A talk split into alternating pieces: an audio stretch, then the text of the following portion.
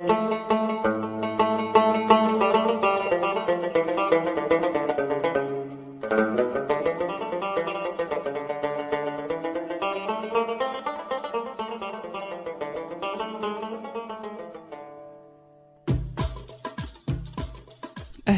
أنا مرام وهذا بودكاست شايحبك. في هذا البودكاست أشارككم معلومة يمكن تخلي حياتكم أفضل. جهزوا كوب الشاي ويلا نبدأ.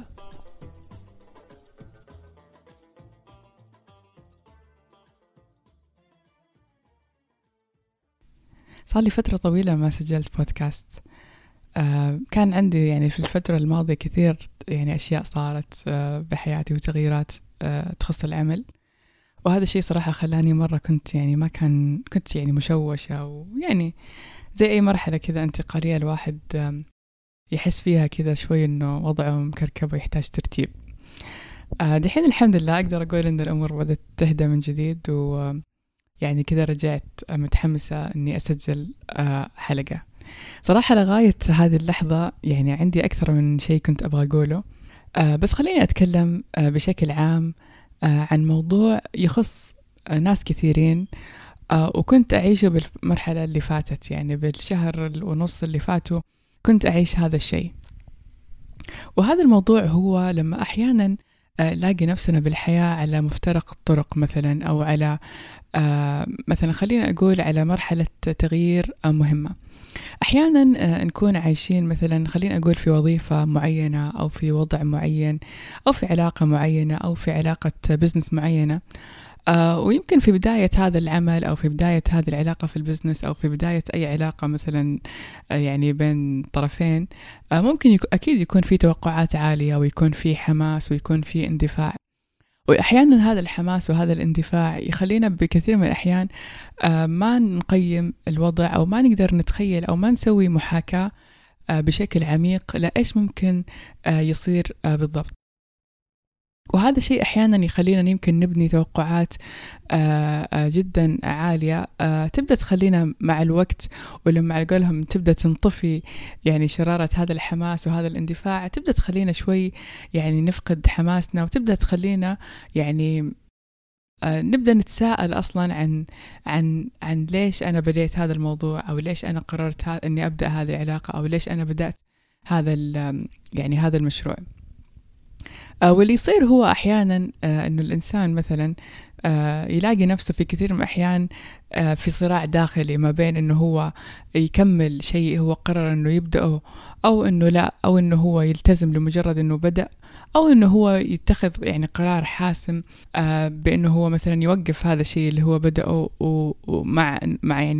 أنه كامل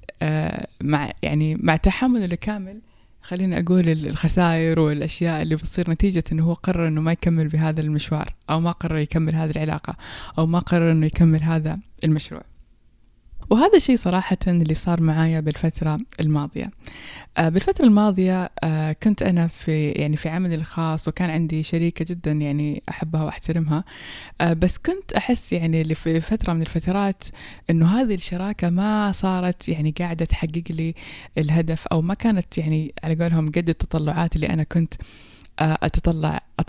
لها. فأنا كنت لما بديت هذه الشراكة كان عندي تطلعات معينة، مثلا أنه هذه الشراكة راح مثلا خلينا أقول راح تضيف 1 2 3، وأكيد أكيد في النهاية هي من الطرف الثاني برضو كان عندها هذا التطلع، أو كان عندها هذا خلينا أقول الهدف، أو اللي هو كان عندها هذا التطلع. ولكن اللي صار اللي إحنا طبعا مع الحماس في البداية، حماس البدايات، ويلا نصير مع بعض وكذا، مع الوقت مع التغييرات اللي صارت في العمل، بدأت أحس من طرفي، ويمكن حتى هي بدأت تحس من طرفها، إنه هذه الشراكة ما عادت خلينا نقول ماشية على نفس التوقعات اللي إحنا حطيناها. هذه الشراكة ما عادت مثلا خلينا نقول مجدية، بسبب تغيرات صارت، بسبب يمكن تغيرات الأهداف حقتي، تغيرات أهداف شريكتي، اختلاف أصلا يمكن في الأهداف اللي خلتنا أصلا نبدأ هذه الشراكة، ويمكن حتى اختلاف يمكن حتى في الاهتمامات، أو اختلاف حتى في التطلعات. وهذا الشيء اللي خلى موضوع أني ما أكمل بهذه الشراكة يحتل حيز كبير من مخي، لدرجة يمكن شتتني حتى عن عملي الأصلي. ولكن في نفس الوقت خلاني دائما كنت يعني أقول لا، أنه استني، لا تتسرعي، كملي في الموضوع. ولكن في كل مرة أنا كنت يعني أحس أني قاعدة أبقى بهذه الشراكة، كنت أحس أني أنا قاعدة أخسر جزء من، خلينا أقول، من نفسي، قاعدة أخسر جزء من طموحي، قاعدة أخسر جزء من هدفي، والأهم أني قاعدة أخسر من طاقتي وقاعدة أخسر من مشاعري تجاه هذا العمل اللي يعني بدأت حتى مشاعري تتغير تجاهه من حب وشغف لشعور يمكن خلينا نقول بالإحباط والخيبة، بسبب أني أنا وصلت لنقطة حسيت أنه هذا العمل مو قاعد يمشي بالطريق اللي أنا رسمته. طبعا كلامي هذا هو كلام أنا كنت مترددة أني أقوله، يمكن لأنه شيء خلينا نقول خاص، ومو كثير من الناس عندها الأريحية أنها تتكلم بأمور زي كذا، ولكن أنا صراحة كنت مرة حريصة أني أشارككم هذه القصة عشان أعلمكم، أو عشان أقول لكم أنا إيش تعلمت منها، وعشان برضو ألهم أي شخص هو قاعد يمر في نفس هذا المرحلة، أو قاعد يمر في نفس هذه اللي خلينا أقول الحالة. في كثير من الأحيان مو غلط إنه إحنا نتخذ قرار في مرحلة من المراحل نلاقيه خطأ. في كثير من الأحيان ممكن نلاقي نفسنا قدمنا على وظيفة كنا بنموت عليها، ونلاقي نفسنا بعد سنة أو سنتين مو طايقين نكمل فيها، ونبغى نقدم استقالتنا، ونبدأ نلوم نفسنا إنه ليش إحنا أصلا قدمنا على هذه الوظيفة. ممكن واحدة أو واحد يقدم على خطوة زواج مثلا بشريك يعتقد إنه هذا هو الشريك المثالي اللي حيسعدني وأسعده، ويمكن يلاقي نفسه بعد فترة من الفترات هو يمكن مو حاب هذا الشريك، أو يلاحظ أو يحس إنه هذا الشريك هو بدأ يسحبه لمنطقة هو ما يبغاها. ممكن علاقة شراكة عمل نفس وضعي، إنه بالبداية بدأت بتطلعات وأمال وطموحات، وبالنهاية انتهت إنه أنا من ناحيتي ويمكن شريكتي كان من ناحيتها حست إنه لا، إنه الشراكة يعني إنه البزنس اللي كحلمي، خلينا أقول هدفي، مو قاعد يروح بنفس الاتجاه اللي أنا رسمته بسبب هذه الشراكة. فاللي بقوله إنه هو مو خطأ إنه إحنا نتخذ قرار خطأ، ولكن الخطأ الأكبر إنه إحنا نكابر يعني على أنفسنا، ونقرر أننا نستمر في هذا الشيء بس عشان مثلا ضغوط خارجية، بس عشان الناس ما يقولوا مثلا ليش صار كذا، أو بس عشان فشيلة، أو بس عشان ما يصير، وما يعني عشان أي اعتبارات خارجية. في كل دقيقة أو في كل لحظة أنت تستمر في شيء أنت تحس داخليا أنه ما عاد يخدمك، أو ما عاد مثلا يساعدك، أنت قاعد تخسر نفسك أولا، قاعد تخسر مشاعرك،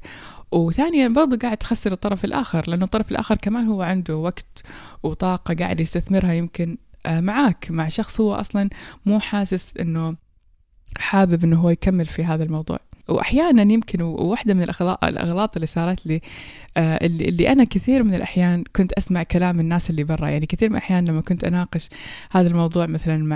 مع ناس مثلا من برا، أو مع صحباتي، أو مع ناس من أهلي، كانوا ممكن يقولوا يكذبوا، يعني خلينا أقول يكذبوا مشاعري الداخلية، ويقولوا لي لا، أنه أنت تهيألك، أو أنت مثلا يعني لا، أنت لا تبالغي، أو أنت تطلعاتك يعني كذا. ولكن اللي صار أنه أنا الوحيدة اللي كنت قاعدة أصارع هذا الشيء مع نفسي، أنا الوحيدة اللي كنت أصحى كل يوم وأفكر يا ترى هل أنا لازم أكمل بهذه الشراكة أو لا، هل أنا لازم يعني إيش ممكن أسوي عشان أمشي البزنس حقي على الطريق اللي أنا رسمته من البداية. ولكن اللي في الأخير بيّن أنه مهما استشرت من ناس برا، بالأخير أنا سمعت كلام نفسي، وأنا اللي سويت الشيء اللي أنا يعني كنت شاعرة فيه، وأنا دفعت الثمن الحالي، سواء ثمن اللي أنا الشيء اللي أنا بدأته أصلا، أو ثمن الانفصال اللي أنا قررته أكيد، والتبعات اللي ممكن تترتب عليه، سواء تبعات قانونية أو تبعات مالية. ولكن اللي بقوله أنه بغض النظر عن تكلفة أي قرار إحنا نشوفه مثلا خاسر، أو قرار يعني فيه له مثلا إنهاء لشيء، ما في تكلفة مادية تعادل التكلفة النفسية لو وجودنا في مكان أو وظيفة أو علاقة إحنا نحس إنه ما نقدر نكمل فيها. طبعا أنا كلامي هذا مو تحريض، لأي شخص، خاصة سواء الناس في زواج أو ناس مثلا أنت دحين في وظيفة تروح تقدم استقالتك، ولا أنت مثلا تروح تطلبي طلاق، أو أنت شخص مثلا في بزنس تروح تنهي. لا، أنا أتكلم بعد ما الإنسان يكون فعلا قاعد مع نفسه قاعدة طويلة يحلل فيها ليش هو يحس أنه ما يقدر يكمل، وبعد ما فعلا يكون قاعد يصارح نفسه بأشياء كثير. أحس أنه ما في ثمن يعادل مشاعرك ونفسك. فاللي أبغى أقوله هنا أنه أيا كان في عندك شعور داخلي ضاغط عليك لأكثر من، خلينا نقول، سنة، أو لأكثر من 6 شهور إلى سنة، هذا الشعور النفسي ضاغط عليك، يلح عليك أنه أنت لازم تطلع من هنا أو لازم تنهي هذا الشيء. صدق هذا الشعور، لأنه ما في أي استشارة من برا، ما في أي رأي خارجي، ما في أي شيء من برا ممكن. يعني لو 1,000,000 شخص برا يقولوا لي أنه أنت غلط، حيظل شعوري الداخلي هو الصح دائما، لأنه على أساسه أنا أسوي كل شيء، وعلى أساسه يعني مشاعرنا الداخلية هي اللي تخلينا كل يوم نشتغل باتجاه أهدافنا وباتجاه أحلامنا وباتجاه طموحاتنا. فإذا انطفت هذه المشاعر، ما في أي شيء من الخارج ممكن أنه يولعها ويضويها. فاللي بغى أقوله أنه اسمعوا صوتكم الداخلي مهما كانت النتائج ومهما كانت الخسائر، لأنه مهما كانت الخسائر الخارجية راح يظل الفوز الحقيقي هو أنك تكسب مشاعرك وتكسب نفسك. وشكرا لكم.